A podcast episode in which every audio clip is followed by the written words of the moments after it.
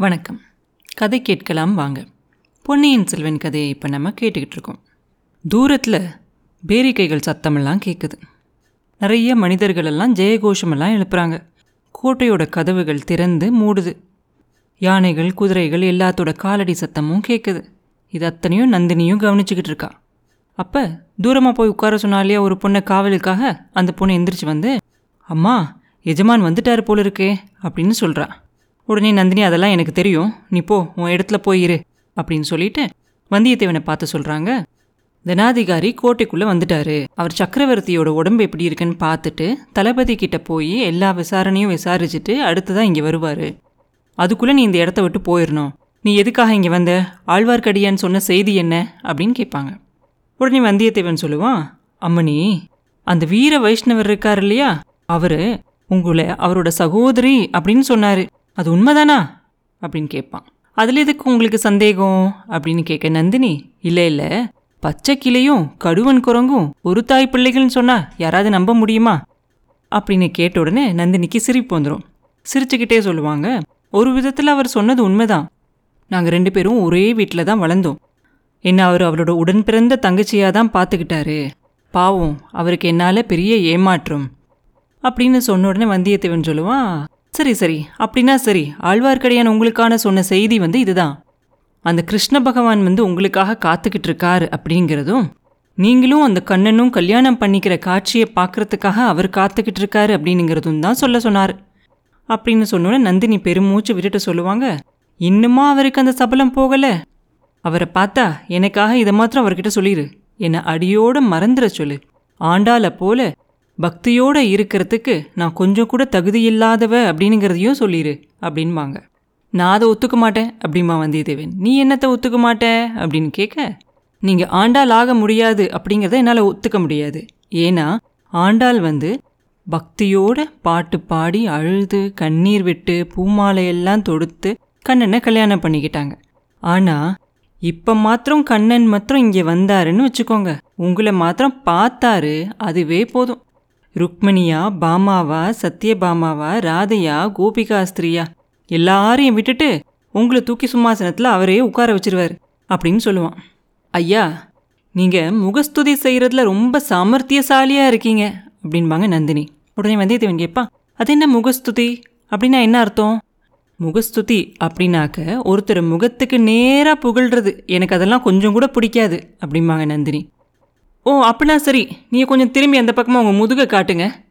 அதை பார்த்துக்கிட்டே புகழ்ச்சி சொல்கிறேன் அப்படின்பா அவங்களுக்கு ரொம்ப சிரிப்பு வேற வந்துடும் சிரிச்சுக்கிட்டே சொல்லுவாங்க நீங்கள் ரொம்ப கெட்டிக்காரராக இருப்பீங்க போல இருக்கு பேச்சில் அப்படின்ன உடனே வந்தியத்தேவன் நீங்கள் தான் இப்போ முகஸ்துதி செய்கிறீங்க என்னைய அப்படின்னு சொல்ல நீங்களும் வேணால் முதுகு காட்டுங்க அப்படின்னு சொல்லி நந்தினி வந்தியத்தேவன் கிட்ட சொல்லுவாங்க. வந்தியத்தேவன் உடனே சொல்லுவான் அம்மணி என்னை மன்னிச்சுக்கங்க.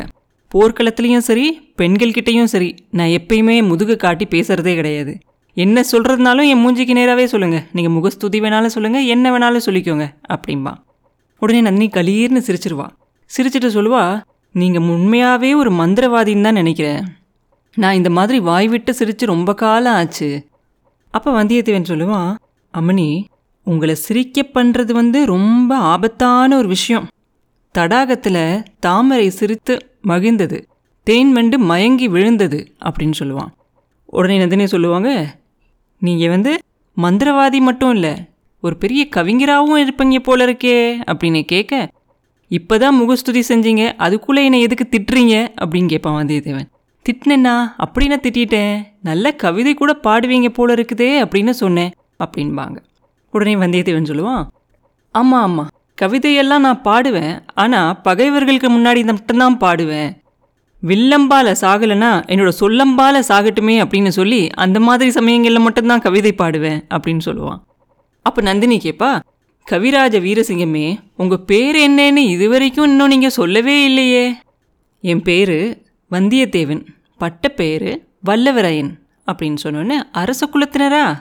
அப்படின்னு கேட்பா ஆமாம் ஆமாம் அதெல்லாம் பழைய புகழ்பெற்ற வானாதிராஜர் குலத்தில் வந்தவன் நான். இப்போ ஒன்றும் கிடையாது. அந்த வானமாச்சு பூமியாச்சு எல்லாம் எனக்கு தான் சொந்தம் அப்படிம்பா. நந்தினி ஒரு நிமிஷம் யோசிச்சுட்டே சொல்லுவாங்க அப்படியெல்லாம் ஒன்றும் நடக்காத விஷயம் இல்லையே. உங்களுக்கு உங்களோட பூர்வீக ராஜ்யம் வேணும் அப்படின்னு நீங்கள் விரும்பினா அதை நானே உங்களுக்கு வாங்கி தந்துடுறேன் அப்படின்னு சொல்லுவாங்க. வந்தியத்தேவன் உடனே அவசரமாக சொல்லுவான் இல்லை இல்லை வேண்டாம் வேண்டாம் வேண்டாம். எனக்கு அப்படியெல்லாம் ராஜ்யத்து மேலே பெரிய ஆசையே கிடையாது. அதுவும் இன்றைக்கி காலையில் சுந்தர சோழரை போய் பார்த்துட்டு வந்ததுலேருந்து சுத்தமாக ராஜ்யம் ஆள்ற ஆசையே விட்டு போச்சு. கொஞ்சம் நெஞ்சம் இருந்ததையும் விட்டுட்டேன். இந்த மாதிரி அகப்பட்டு ஒரு இடத்துல இருக்கிறத காட்டிலையும் அடுத்த வேளை சாப்பாடு எங்கே கிடைக்கும்னு தெரியாத ஒரு சுதந்திர மனுஷனாக வாழ்கிறதே மேல் அப்படின்னு நினைக்கிறேன் அப்படின்னு சொல்லுவான். என்னுடைய கருத்தும் அதுதான் அப்படின்னு சொல்லி நந்தினி சொல்லிக்கிட்டே ஏதோ ஞாபகம் வந்த மாதிரி ஆமாம் சின்ன பழுவேட்டரையரோட ஆட்கள் உங்களை தேடினதா சொன்னீங்களே அது எதுக்காக? அப்படின்னு கேட்பா உங்கள் தாதி பொண்ணுக்கு என் மேலே எப்படி சந்தேகம் வந்துச்சோ அதே மாதிரி தான் அவருக்கும் என் மேலே சந்தேகம் வந்துருச்சு. அது எப்படி? அவருக்கு என்ன சந்தேகம் வந்துச்சு? அப்படின்னு கேட்க உங்கள் பண சின்னம் பதிச்ச இந்த மோதிரம் கொடுத்துருந்தீங்க இல்லையா? அது என்கிட்ட எப்படி வந்துச்சு அப்படின்னு அவருக்கு சந்தேகம் அப்படின்பா உடனே நந்தினியோட முகத்தில் ஒரு பயம் தெரியும். அந்த மோதிரம் எங்க? அப்படின்னு கேட்பாங்க இதோ இருக்கே அம்மணி அப்படின்னு சொல்லிக்கிட்டு அந்த மோதிரத்தை எடுத்து காட்டுவான்.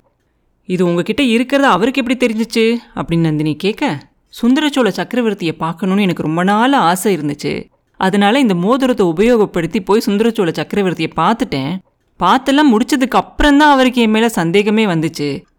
நீங்கள் என்ன சொன்னீங்க? சந்தேகம் வந்ததுக்கு? அப்படின்னு நந்தினி கேட்பா நான் உங்கள் பேரை சொல்லல அம்மினி பெரிய பழுவேட்டரையர் தான் கொடுத்தாருன்னு சொல்லியிருக்கேன். கடம்பூர் மாளிகையில் என்கிட்ட கொடுத்தாருன்னு சொல்லியிருக்கேன் அப்படின்னு சொன்ன உடனே நந்தினி அப்படியே அப்பாடா அப்படின்னு நினச்சிக்கிட்டு அவன் முகத்தில் லேசாக சிரிப்பு கூட வந்துடும் நீங்கள் சொன்னதை அவர் நம்பிட்டாரா என்ன? அப்படின்னு கேட்க முழுசாக நம்பலேனுங்கிறது மாத்திரம் எனக்கு தெரியும். அதனால தான் என் பின்னாடியே தொடர்ந்து வர சொல்லி ஆட்கள் எல்லாம் அனுப்பிச்சிருந்தாரு. அவங்க அண்ணன் திரும்பி வந்ததுக்கப்புறம் அவர் முன்னாடி நிறுத்தி வச்சு உண்மையை தெரிஞ்சுக்கலான்னு நினச்சாரு. அப்படின்னு சொல்லும்போது நந்தினி சிரிச்சுக்கிட்டே சொல்லுவாங்க பெரிய பழுவேட்டரையரை பற்றி நீங்கள் கவலையே பட வேண்டாம் அவர் உங்களை கடிச்சு திணறாமல் நான் பார்த்துக்கிறேன் அப்படின்னு சொல்ல வந்தியத்தேவன் சொல்லுவான் அவர்கிட்ட உங்களுடைய செல்வாக்கு எவ்வளோனுங்கிறது இந்த உலகத்துக்கே தெரிஞ்ச செய்தி. அதனால எனக்கு அதை பற்றி ஒன்றும் கவலை இல்லை. ஆனால் இப்போ என்னை இங்கேருந்து தப்பிச்சு போகிறதுக்கு நீங்கள் உதவி செய்யணும் அப்படின்னு கேட்க தான் நான் இங்கே வந்திருக்கேன். எனக்கு ரொம்ப கொஞ்சம் அவசரமான வேலையெல்லாம் இருக்குது அப்படின்பா அப்படி என்ன அவசரமான வேலையெல்லாம் இருக்குது அப்படின்னு நந்தினி கேட்க எத்தனையோ வேலைகள்லாம் இருக்குது உதாரணத்துக்கு சொல்லணும்னா ஆழ்வார்க்கடியான் நம்பியை பார்த்து நீங்கள் சொன்ன செய்தியை சொல்லணும். நீங்கள் என்ன பதில் சொல்கிறீங்க அப்படின்னு கேட்க நந்தினி அப்படிங்கிற ஒரு சகோதரி இருந்தா அப்படிங்கிறதையே அடியோட மறந்துட சொல்லி சொல்லுங்க அவர்கிட்ட அப்படின்னு சொல்லுவான் நந்தினி. வந்தியத்தேவன் சொல்லுவான் நான் சொல்லலாம் ஆனால் இது நடக்கிற விஷயம் இல்லை. ஏன்னா உங்களை இது வரைக்கும் நான் ரெண்டு தடவை தான் பார்த்துருக்கேன். ரெண்டு தடவை பார்த்த என்னாலேயே உங்களை மறக்க முடியுமானுங்கிறது சந்தேகமான விஷயம். அவருக்கு உயிருக்கு உயிரான ஒரு தங்கச்சியாக இருந்த உங்களை அவர் மறக்கணும் அப்படின்னாக்க அது சாத்தியமான விஷயமே இல்லை அப்படின்னு சொல்லுவான். அப்போ நந்தினி வந்து திரும்பியும் ஏதோ யோசித்த மாதிரி கேட்பாங்க. சக்கரவர்த்தியை பார்க்குறதுக்கு நீங்கள் ஏன் அவ்வளோ ஆவலாக இருந்தீங்க? அப்படின்னு. வந்தியத்தேவன் சொல்லுவான் உலக பிரசித்தி பெற்ற அரசர் அவர். அப்படி ஒரு சுந்தர புருஷரை நான் பார்க்க விரும்புகிறதுல எந்த தப்பும் இல்லையே. உலகத்தில் நிறைய வீரமான மன்னர்களெல்லாம் இருக்காங்க. நிறைய அழகான மன்னர்கள்லாம் இருக்காங்க. நம்ம சுந்தர சோழர் வந்து எல்லா விதத்துலேயுமே ஒரு நல்ல ராஜாவாக இருந்த ஒருத்தர். எப்பயுமே மக்கள் எல்லாம் அவங்க ராஜ்யம் நல்லா இருக்கணும் ராஜா நல்லா இருக்கணும் எல்லாம் செல்வ செழிப்போடு இருக்கணும் அப்படின்னு தான் கடவுள்கிட்ட வேண்டிக்குவாங்க. ஆனால் நம்ம நாட்டில் இருக்கிற புத்த பிக்ஷுக்கள் கூட சுந்தர சோழர் நல்லா இருக்கணும் அப்படின்னு சொல்லி இந்த மாதிரி பாட்டெல்லாம் பாடி வேண்டிக்கிறாங்க இல்லையா? அப்படிப்பட்ட ஒரு அரசரை பார்க்கணும் அப்படிங்கிற ஆசை எனக்கு இருக்காதா? அப்படின்னு கேட்பான். உடனே நந்தினி சொல்லுவா ஆமாம் ஆமாம் சக்கரவர்த்திக்கு அவரோட அழகை பற்றி ரொம்ப தான் பெருமை. அவரோட செல்வகுமாரிக்கு அதோட அதிக கர்வம் அப்படின்னு சொல்லுவா. குமாரியா யாரை சொல்கிறீங்க அப்படின்னு வந்தியத்தேவன் கேட்பான். பழையாறையில் இருக்கால்ல ஒரு அகபாவம் பிடித்த கர்வி. அந்த இளைய பிராட்டி குந்தவை தேவியை தான் சொல்கிறேன் அப்படின்பா நந்தினி. வந்தியத்தேவனுக்கு ஒரே சந்தோஷமாயிரும். மனசுக்குள்ளாரையே பேச ஆரம்பிச்சிருவான். வந்தியத்தேவா நீ அதிர்ஷ்டக்கார நீ தேடிக்கிட்டு இருந்த உபாயம் ஏதோ முன்னாடி வந்துருச்சு. அதை நல்லா உபயோகப்படுத்திக்கோ அப்படின்னு அவனுக்கு அவனையே சொல்லி சந்தோஷப்பட்டுக்குவான். அப்போ இவ்வளோ நேரமும் படுக்கையில் படுத்துக்கிட்டு ஒய்யாரமாக பேசிக்கிட்டு இருந்த நந்தினி எந்திரிச்சு உட்காந்து ரொம்ப சத்தமாக சொல்லுவான். ஐயா நான் ஒன்று சொல்கிறேன் அதை நீங்கள் ஒத்துக்குவீங்களா? அப்படின்னு கேட்பான். சொல்லுங்க அம்மணி அப்படின்னு உடனே நீங்களும் நானும் ஒரு ஒப்பந்தம் பண்ணிக்கலாம். உங்களுக்கு நான் உதவி செய்கிறேன் அதுக்கு பதிலுக்கு நீங்கள் எனக்கு ஒரு உதவி செய்வீங்களா? அப்படின்னு கேட்பான் அம்மணி நீங்கள் வந்து சோழ மகாராஜ்யத்துக்கே சர்வ சக்தி வாய்ந்த அந்த தனாதிகாரியோட ராணி. நீங்கள் நினச்சா நினச்சதை எப்படி வேணாலும் செஞ்சிடலாம் நானும் ஒருவித செல்வாக்கும் இல்லாத ஒரு சாதாரண ஒரு மனுஷன். நான் உங்களுக்கு எந்த விதத்தில் உதவி செய்ய முடியும்? அப்படின்னு கேட்பான் அவன் நிஜமாலுமே பேசுகிறானா இல்லை பேச்சுக்கு பேசுகிறானா அப்படிங்கிறத அவனை உத்து கவனிப்பான் நந்தினி. அதுக்கெல்லாம் கொஞ்சம் கூட கலங்காமல் வந்தியத்தேவன் தைரியமாக பேசுவான். அப்போ நந்தினி சொல்லுவாங்க எனக்கு வந்து அந்தரங்கமாக அதாவது எனக்கு ரகசியமாக பணி பண்ணுறதுக்கு வேலைகள்லாம் செய்கிறதுக்கு ஒரு ஆள் தேவைப்படுது. இந்த அரண்மனையிலேயே உங்களுக்கு வேலை வாங்கி தரேன். இந்த வேலைக்கு நீங்கள் ஒத்துக்கிறீங்களா? அப்படின்னு கேட்பா. உடனே வந்தியத்தேவன் சொல்லுவான் இதே மாதிரி ஒரு சேவையை செய்கிறதுக்காக நான் இன்னொரு மாதரிசிக்காக செய்கிறதுக்கு ஏற்கனவே ஒத்துக்கிட்டு இருக்கேன். அவங்க வேண்டாம் அப்படின்னு சொல்லிட்டாங்க அப்படின்னா நான் உங்ககிட்ட வரேன் அப்படின்னு சொல்லுவான். அது யார் அவ என்னோட போட்டி போடுற அளவுக்கு யார் அவ அப்படின்னு கேட்பா நந்தினி. கொஞ்ச நேரம் முன்னாடி ரொம்ப பிரியத்தோடு பேசுனீங்கல்ல? அந்த இளைய பிராட்டி குந்தவை தேவி அவங்க தான் அப்படின்பா உடனே நந்தினிக்கு கொஞ்சம் கோவம் வந்த மாதிரி போய் போய் அப்படிலாம் ஒரு நாளும் இருக்கவே முடியாது. என்ன வேடிக்கை செய்கிறீங்க நீங்கள் அப்படின்ன உடனே வந்தியத்தேவன் இந்த ஓலையை நிறையா பேர் ஏற்கனவே படித்து பார்த்துட்டாங்க. நீங்களும் வேணாலும் படித்து பார்த்துக்கங்க. தப்பு ஒன்றும் கிடையாது. அப்படின்னு சொல்லி ஓலையை எடுத்து நந்தினி கிட்ட கொடுக்குறான். அந்த ஓலையை எடுத்துக்கிட்டு போய் நந்தினி விளக்கு வெளிச்சத்தில் படித்த உடனே அவன் மூஞ்சியில் அப்படியே இது நெருப்பு பொறியாட்டம் தெரியுது. ஒரு நாகப்பாம்பு அது நாக்கை எப்படி கோவத்தில் நீட்டி நீட்டி உள்ளே எடுக்குமோ அந்த மாதிரி தோணுது வந்தியத்தேவனுக்கு உன்னை பார்க்கல எதுக்கு நம்மளுக்கு இவ்வளோ பார்க்கல இப்படி தோணுது அப்படின்னு ஒரு நிமிஷம் நினச்சிக்கிறான். ஆனால் நந்தினி அதை படித்து முடிச்சோடனே கம்பீரத்தோடு இந்த பக்கமாக வரா. வந்துட்டு கேட்குறா உங்களுக்கு இந்த கோட்டையிலேருந்து உயிரோட தப்பிக்கணும். அப்படிங்கிற ஆசை இருக்குல்ல? அப்படின்னு கேட்பான் ஆமாம் ஆமாம் அதுக்காக தான் உங்களோட உதவியே தேடி வந்திருக்கேன் அப்படின்னு வந்தியத்தேவன் சொல்ல அப்படின்னா ஒரு நிபந்தனை. அந்த நிபந்தனைக்கு நீங்கள் ஒத்துக்கிட்டா நான் உதவி செய்கிறேன் அப்படின்னா என்ன நிபந்தனை அப்படின்னு கேட்பான். இந்த ஓலைக்கு குந்தவை தேவி என்ன மறு ஓலை கொடுக்குறாளோ அதை நீங்கள் போகையில் அதை கொண்டுட்டு வந்து என்கிட்ட காட்டணும். இதுக்கு சம்மதமானா நான் உங்களை இங்கேருந்து தப்பிக்கிறதுக்கு உதவி செய்கிறேன் அப்படின்னு சொல்லுவான். ஆஹா இது ரொம்ப ஆபத்தான ஒரு நிபந்தனையாச்சே அப்படின்னு வந்தியத்தேவன் கேட்பான். நீங்கள் தான் ஆபத்துக்கெல்லாம் பயப்பட மாட்டேன் அப்படின்னு எல்லாம் கொஞ்சம் நேரத்துக்கு முன்னாடி ரொம்ப அப்படியே பெருமையாலாம் பேசிகிட்டு இருந்தீங்க அப்படின்னு நந்தினி கேட்க சரி ஆபத்தான வேலைகளை செஞ்சால் அதுக்கு பரிசு கிடைக்கணும் இல்லை எனக்கு? அப்படின்னு வந்தியத்தேவன் பதில் சொல்லுவான். பரிசு தானே என்ன பரிசு வேண்டாலும் கேட்கலாம் நீங்கள் பெரிய பழுவேட்டரையருக்கு கிடைக்காத பரிசுகளை கூட நான் உனக்காக நான் தரேன் அப்படின்னு சொல்லுவான். அப்போ வல்லவராயன் மனசுக்குள்ளேயே சொல்லிக்குவான். ஆஹா நெஞ்சே தைரியத்தை கடைப்பிடி அறிவை இழந்துராத அப்படின்னு சொல்லிக்கிட்டே தைரியத்தோடு இருப்பான். இப்போ எப்படி அங்கேருந்து இது பண்ணுறது அப்படின்னு யோசிச்சுட்டு இருக்க அந்த நேரத்தில் அவனுக்கு ஏதோ உதவி செஞ்ச மாதிரி தோட்டத்திலிருந்து ஒரு ஆந்த கடூரமாக அப்படியே ஒரு குரல் கேட்குது ஒரு தடவை கேட்குது ரெண்டு தடவை கேட்குது மூணு தடவை கேட்குது அப்படியே வந்தியத்தேவனுக்கு உடம்பெல்லாம் சிலிர்க்குது. நந்தினி தோட்டத்தில் ஆந்த குரல் வந்த இடத்த பார்த்துட்டு நிஜமான மந்திரவாதியே வந்துட்டான் அப்படின்னு சொல்கிறான் அதுக்கப்புறம் வந்தியத்தேவனை பார்த்து சொல்கிறா அவனுக்கு இன்னைக்கு எந்த வேலையும் இல்லை. ஆனாலும் ரெண்டு வார்த்தையாவது அவன்கிட்ட சொல்லி அனுப்பணும் இல்லையா?